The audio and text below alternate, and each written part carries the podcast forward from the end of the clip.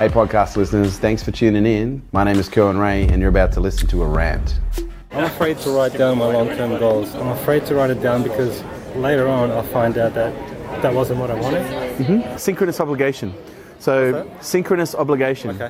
Because sometimes we set the intention to do things, Yeah. and then when it appears, we're not sure if we want to do it anymore. That's right. But then we feel obligated because, well, I put all this intent into Exactly. it, and that's where surrender is like a really important aspect of creation. You know, we surrender to the creations we make, and if they appear and we still want them, we take them, and if we don't, we show the gratitude and we move on to whatever's next.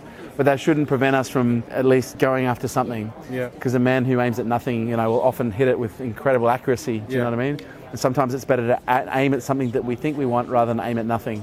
You know, because oftentimes it'll take us in a direction that may open our eyes to something that we actually really do want. Gotcha. It's like Baskin Robbins, you know. Sometimes you sit there and you don't know what flavour you want, so you have a little taste of everything Yep. until you find what it is that you want, like three scoops of. All right. Thank you. You got it, man. Appreciate it. Thank you so much for listening. For more about what we do, check us out on Facebook, Instagram, Snapchat, and LinkedIn.